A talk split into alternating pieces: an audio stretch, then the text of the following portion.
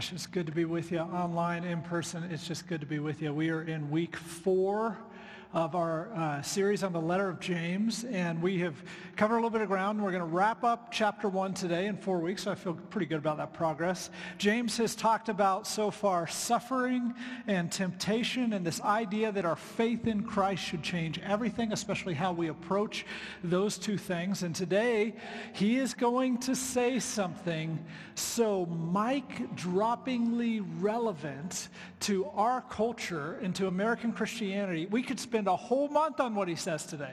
It's just that good. We could dive into it again and again and again. We never reach the bottom of it. It is that important for us as American Christians. So if you have a Bible, you're going to want to see this for yourself. Find your way to James chapter one. I want to set up what James is going to tell us with three different stories. And what I'm going to do, I'm going to tell you part one of these three stories.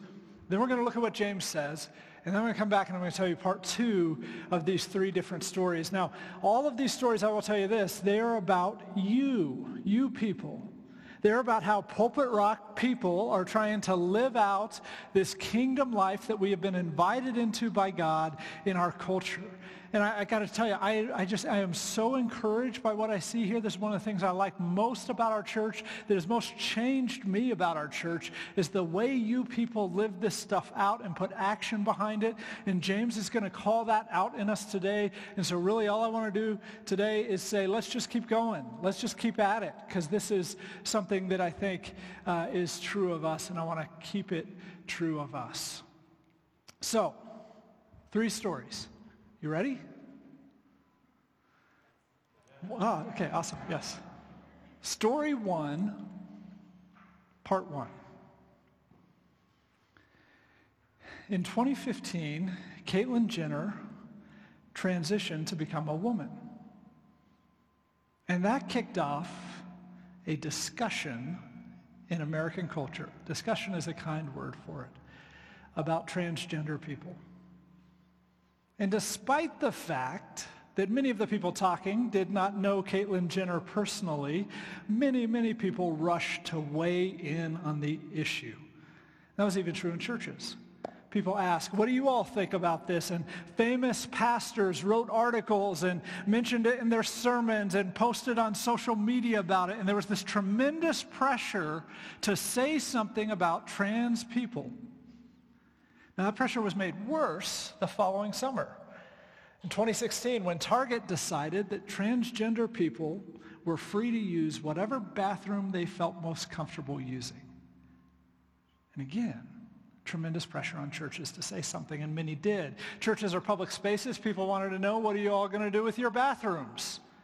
And so again, many Christians weighed in on the issue.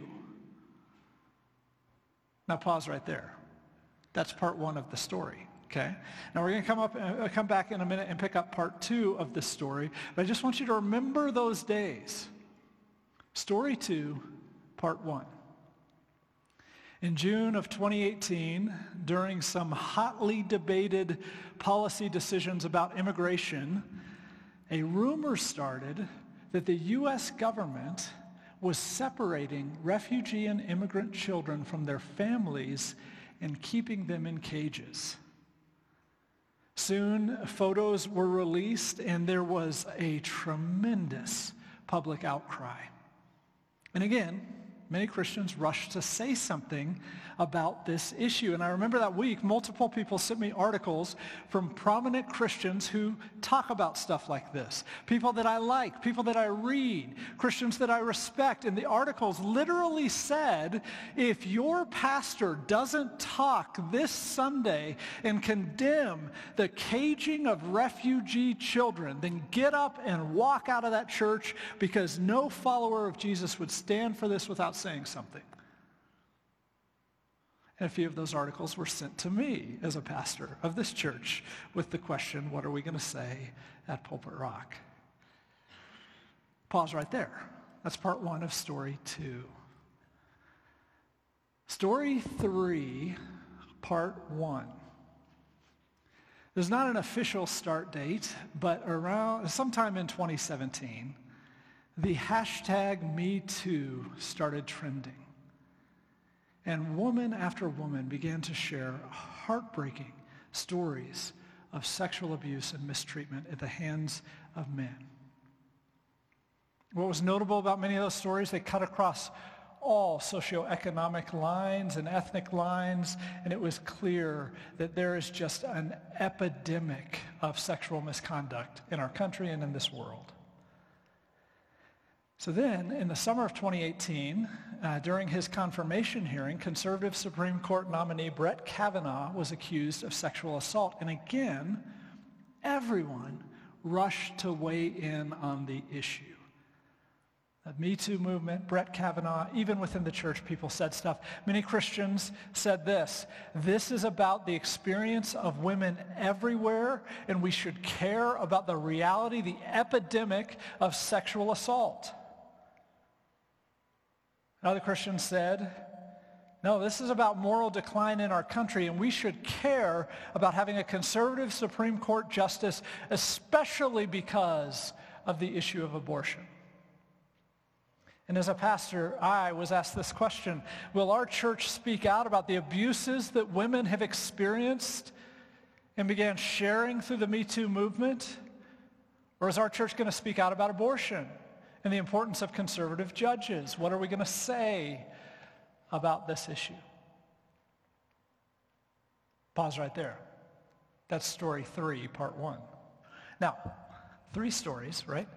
Just the first part. We're going to come back to the second part. It was all, we're all going to feel a lot better afterwards. But it was three stories. I know you don't feel great right now, but can we just observe this? In every story, there was this enormous pressure to say something, to take a stand on an issue.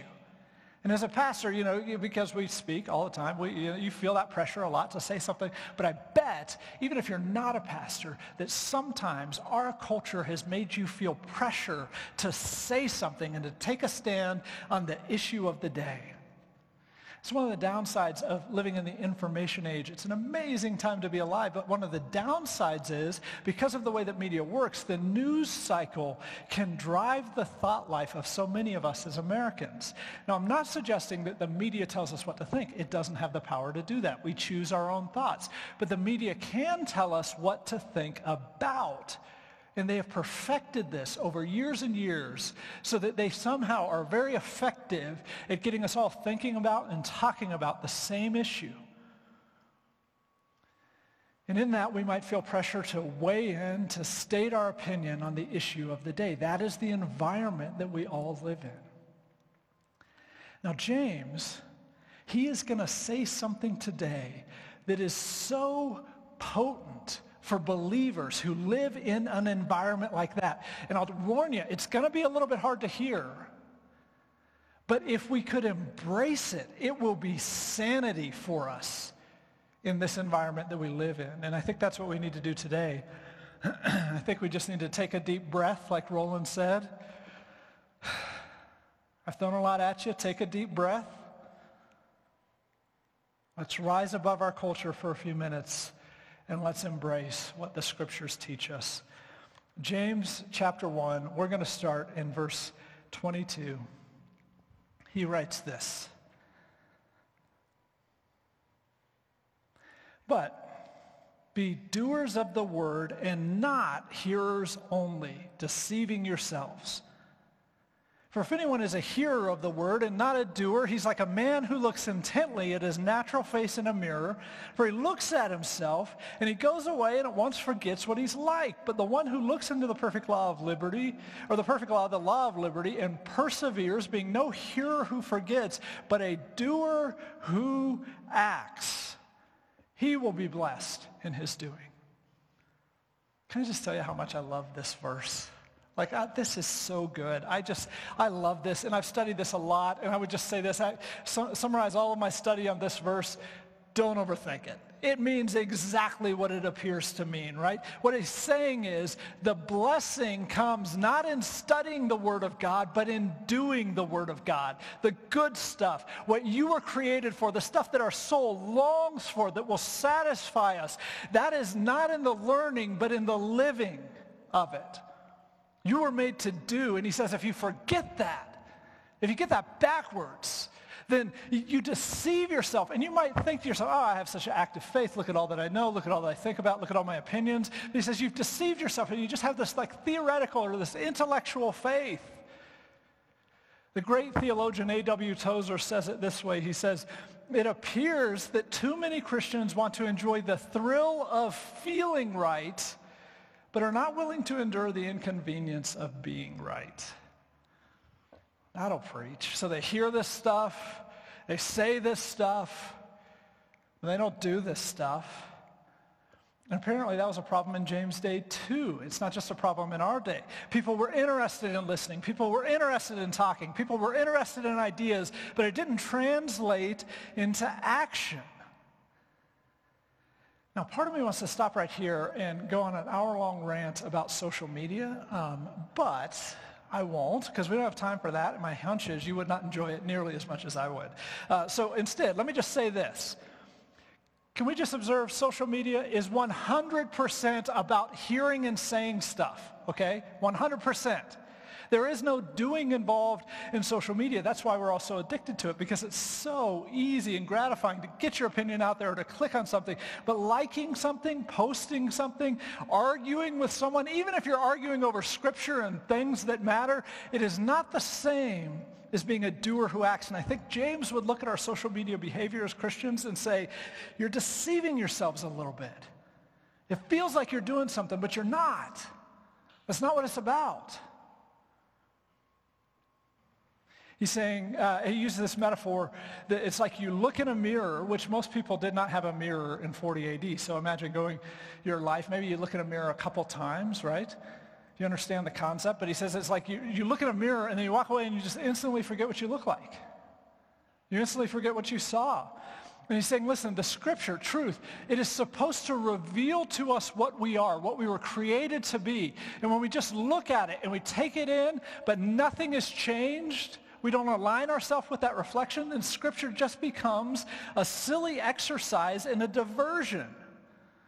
And James says, instead, we need to look into the perfect law of liberty and become a doer who acts on it and begin to resemble what we see there. Now, we'll talk a little bit more in a couple weeks about the perfect law of liberty and what he means by that. But the short version is this. What he's referring to is the law that Jesus summed up with the, the phrase, love the Lord your God with all your heart, soul, mind, and strength, and love your neighbor as yourself. That's the perfect law of liberty. And he's saying, if we look at that, that calling on our lives, and it doesn't produce different actions like things that are tangible, that are concrete, that are observable, then we have totally missed the point of our faith.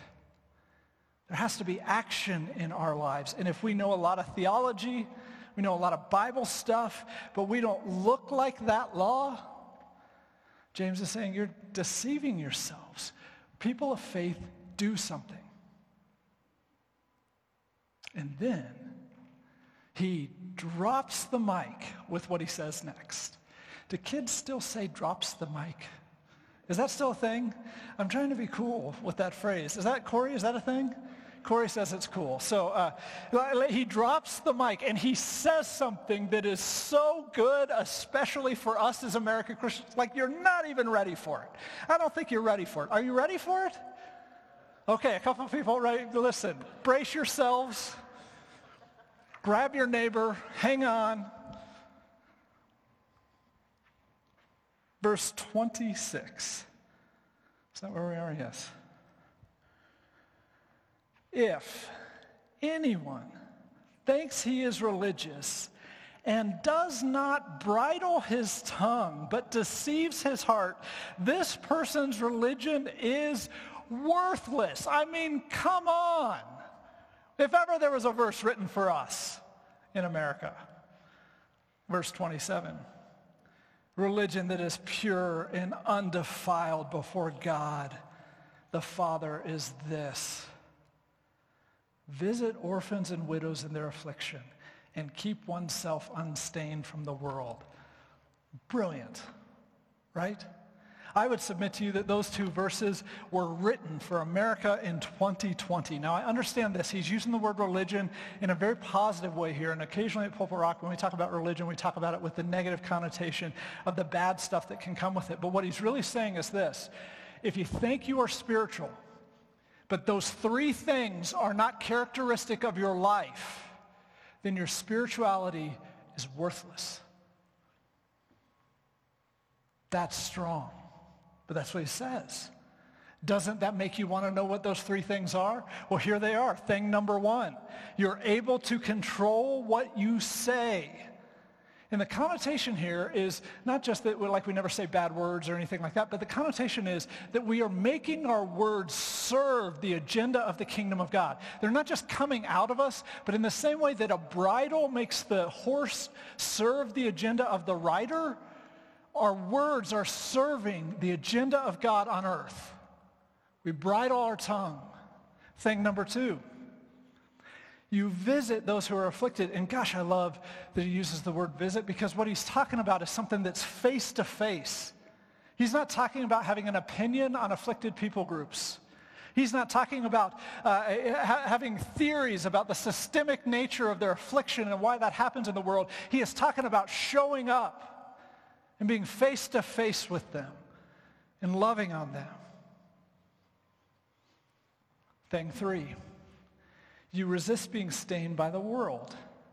Now that requires a little bit of explanation. Now he's not talking about retreating from the world, because it would be impossible to do the other stuff and retreat from the world. He is talking about engaging in the world without buying its mindset. And what's really hard about that is like we're from the world. Like, right, this is the only world that we know. So he's trying to wake us up to this idea that, hey, there's the kingdom of God, and it is a totally different world, and the values and the ways of thinking, they don't always align. And so you've got to recognize and unlearn those things that the world teaches you about how to be. Let me give you a simple example. The world teaches us, for example, that our opinion needs to be heard. You got to say something. You got to speak out. Don't be silent. That's why social media exists, right? Because I want people to know what I think, and finally I have a platform where the entire world can hear my ideas. God's word teaches us not that our opinion should be heard, but that our love should be felt, that our love should be seen. And so as believers, it is totally fine, and I know I criticize social media all the time. I'm on Instagram. It is totally fine to engage in social media, but we have to engage in something like social media in a way so that it does not stain us and suck us into this way of thinking and drag us into behaviors that compromise our ability to do the better thing, which is love people. That's what he's talking about. Is, yeah, you recognize there's a stain with this thing that the world has invented. And it doesn't mean you can't, you got to get off of all social media, but it does mean you have to be aware of that and separate yourself from those unhealthy ways of thinking that you might inadvertently buy into.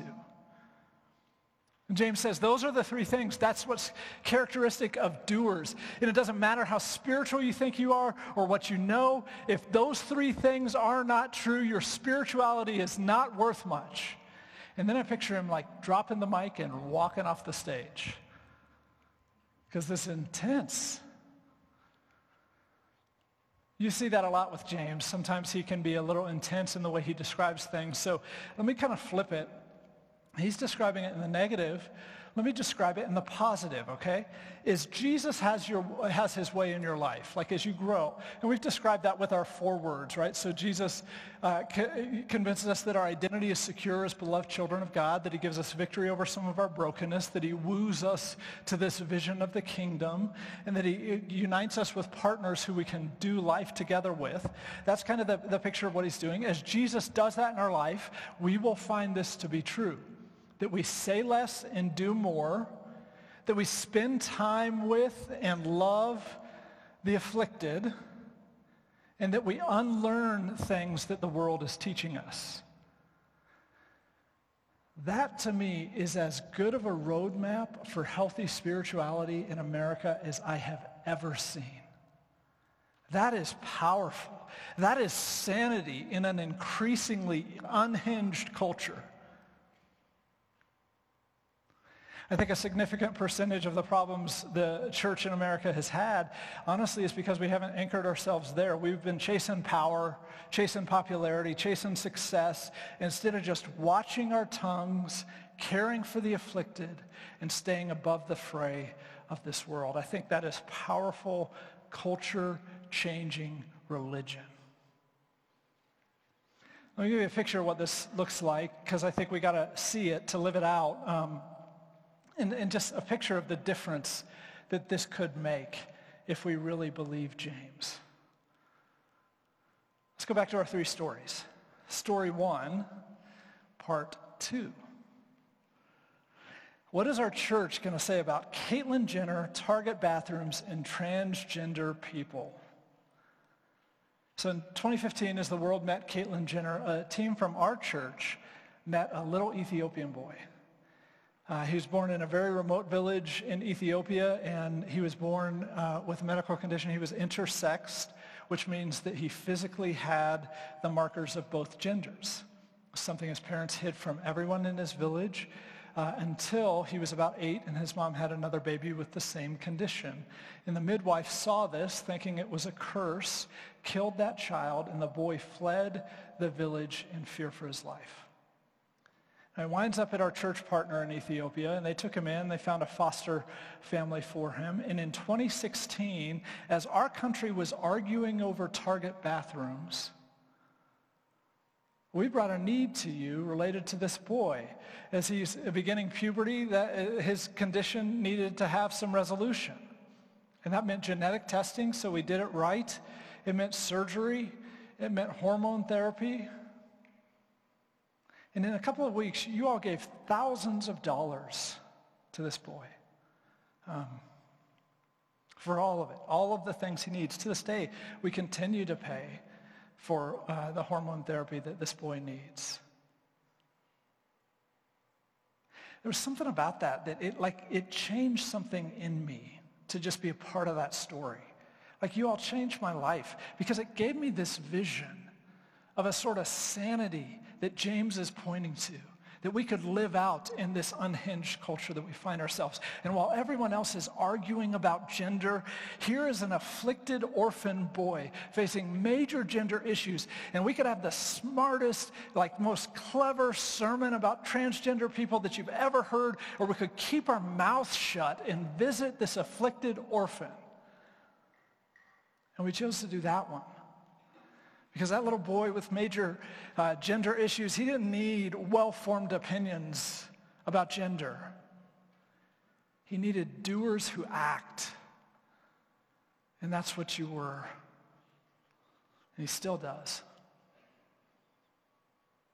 That's part two of story one. Let me tell you part two of story two. Um, if your pastor doesn't talk about refugee kids in cages this Sunday, you need to leave that church. Uh, I read that a few days before I had to preach, um, when the immigration crisis blew up.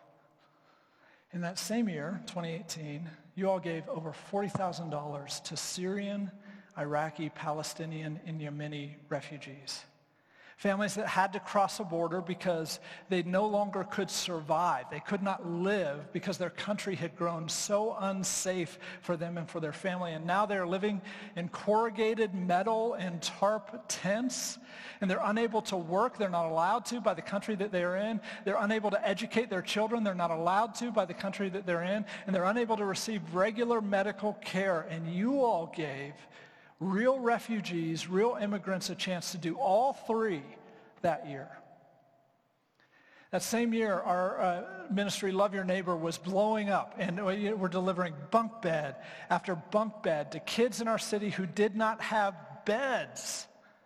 And you all are building beds and funding beds every single month. To date, we've given away three hundred sixty-five beds. That's a year's worth of beds that we've given away as a church, because we don't want kids in our city to sleep on floors and couches. Around that same time, we started working with Care Portal. What Care Portal does is identify, work with social services to identify tangible needs for real live children in our community. In the state of Colorado, they work in a lot of different states, but uh, and then they bring those needs to churches. So collectively in Colorado, there are sixty-two churches that participate in Care Portal, and collectively in Colorado, they've served eight thousand seven hundred children. And of that number, do you know how many this congregation has served? Around fifteen hundred of those. Like, that is fifteen percent of the total impact by one out of sixty-two churches. And I don't say that to pat you on the back or say, look how great we are, although you do deserve a pat on the back, and you are really great. That's not why I'm saying that, though. I'm saying that because I want us to recognize that is some pure and undefiled religion right there. And, you know, as your pastor, I look at what you're capable of, and I realize this. If me talking about kids in cages would rescue one kid out of one cage, I'd say a million words. I would. But James is telling us, saying the right words has never been what following Jesus is about. Doers who act, they lift kids off of floors, and they put them into beds. They educate refugee kids, and they pay for it. That's what you all are. And I think even if we could be the church that says the right thing in every cultural moment, it's not nearly as important as being the church that doesn't wait for a cultural moment to act. Story three, part two. Does our church care about the women who are sharing their experiences through the Me Too movement of sexual assault? Or does our church care about life? An abortion? That's not a fair question, but it was asked. And so later that same year, a few months after Kavanaugh was confirmed to the Supreme Court, um, I had the privilege of spending seventeen days in Southeast Asia investigating human trafficking with the Exodus Road. Uh, the Exodus Road is an anti-trafficking organization that through the years you all have given, um, I should have looked up the number, but it is hundreds of thousands of dollars to this organization. And I got to spend some time during that same year holding the hand of girls and boys who are sexually assaulted nightly. It is their way of life as teenage prostitutes. Uh, later uh, that same year, we heard about three girls who were rescued uh, from a trafficker, but in a vile act, their trafficker had tattooed them. And we brought this need to you all, very unusual need. And in a month, you all gave over twenty thousand dollars to have those tattoos removed. I don't know if I know any church that has tattoo removal for prostitutes in their budget, but we did that year.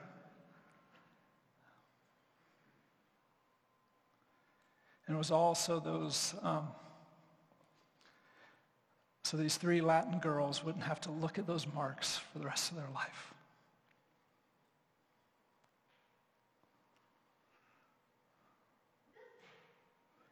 Not only do you all give to fight against the evil of uh, sex trafficking and all that stuff, but you also give your senior pastor the freedom to participate in that effort. And I also don't know a lot of churches that would be comfortable with that, but you all are, and I'm forever grateful to you uh, that you are. But here's what I'm learning from watching you, from seeing how you all walk this out, is that when our world pushes us with this question, what are you going to say about that issue? Our answer is we're going to bridle our tongues and we're going to do something. We're not called by our Savior to say something about issues.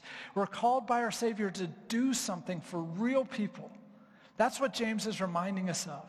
And while a lot of people are rushing to say, let me tell you what, what to think about that issue, we want to be the church that shows you what we think. And you can see it in our bank statements. You can see it in our calendar. You can see it by who we will visit. And I think James would say to us as American Christians, guys, enough talk, enough talk, enough words have been said. If you've not invested one dollar, if you have not spent one hour, if you've not visited one afflicted person, just enough talk. We don't need another opinion at the table. You are deceiving yourselves if you think that's real spirituality. It's not. What I love about this place is I think we're learning collectively at Pulpit Rock to pursue a faith that actually has value in a world that is constantly trying to push us into its mold where more talk makes a difference. And I, I think that is especially the feeling I get in an election year. But we need to keep rising above that and just let's not let that stain us. Let's just keep doing what the scriptures are teaching us again and again, and let's leave the arguing to others because we're too busy doing it. That's what I pray for us every week. Let me close with a fourth story. Um, and I just know the first part of this story. So story four, part one, the story starts in September of twenty twenty. It starts today. As you know, the world is in the midst of a pandemic with no end in sight. Some want us to say masks are stupid. Some want us to say masks are essential. Some want us to say this is all a, a liberal socialist conspiracy to rob us of religious liberty. Some want us to say conservatives have been asleep at the wheel and they've cost Americans lives because they've been slow to act. And also, after this summer, our country is newly feeling the reality of racial injustice. And some want us to say Black Lives Matter, because to Jesus they do. And some very much don't want us to say Black Lives Matter because they worry about the organization behind the phrase. Some want us to talk about problems with policing in America. Some want us to defend police because they have an incredibly hard job. And also, I don't know if you've noticed, but it's an election year. And as is our custom in America, we have managed to find two equally polarizing candidates. And some want us to talk about which of those two candidates is more distasteful. But also, let's not forget, we're on the cusp of a worldwide economic collapse and famine that probably won't touch us here in the States much, but will crush the billions of people living below the poverty line worldwide.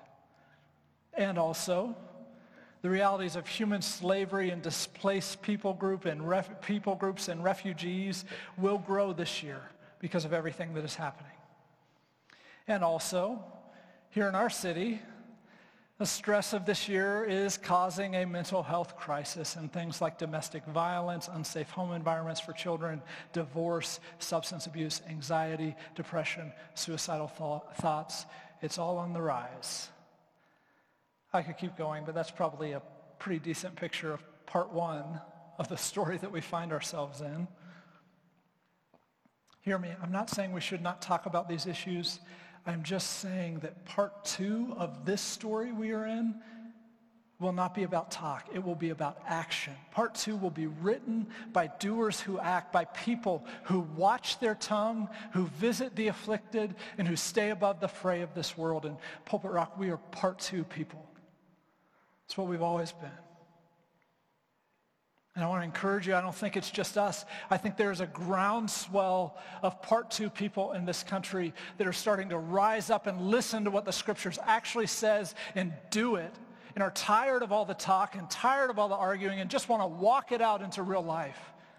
Pastor, I love uh, former N F L player Doctor Derwin Gray. He says it this way: out of the chaos and dysfunction of American Christianity, God the Holy Spirit is raising up a love your enemies, justice-seeking, pro-all-of-life, multi-ethnic missionary community of disciples.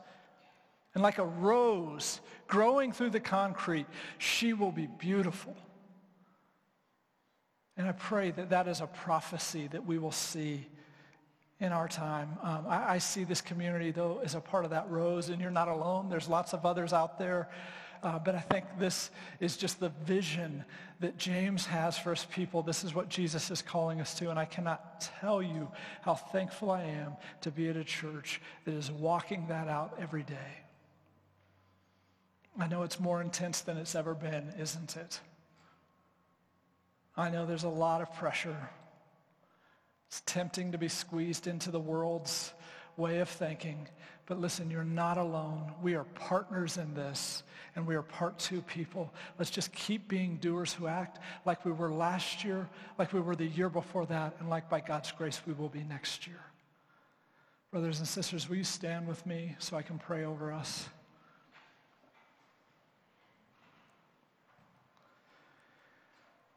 God, we come before you as a people, and we so deeply long to be what James is talking about, doers who act. Lord, we look into the scriptures and we see this calling on our lives. Help us to not forget that you've destined us for this. Help us to not walk away and be sucked into all the other stuff. Help us to remember what we saw and let it shape us. God, we confess to you as a people, sometimes we have failed to bridle our tongue. We've said wrong things. We've said too much. We've thought our words were what you called us to, and that was wrong. And Lord, we confess it. Forgive us. Lord, we acknowledge that sometimes, uh, even if we want to, it is hard to know what it means to visit the afflicted. There's so much distance sometimes between us and, and afflicted people. But we know that you see what it could mean, and you see afflicted people all around us, and we ask that you just lead us to them. Lord, sometimes we confess this. When we look at our hearts, we see all sorts of stains from the world on it. But you've always been a God who cleanses us, and so we just ask that you would clean us, that you would remove those spots and those stains, and give us a vision for the world that we belong to. God, we ask, don't let us be deceived. Don't let us pursue a worthless faith. Don't let us rest with ideas, but lead us forward to action. God, lead us to the sort of faith that is that pure and undefiled stuff that you love. May we love it too. In Jesus' name, amen.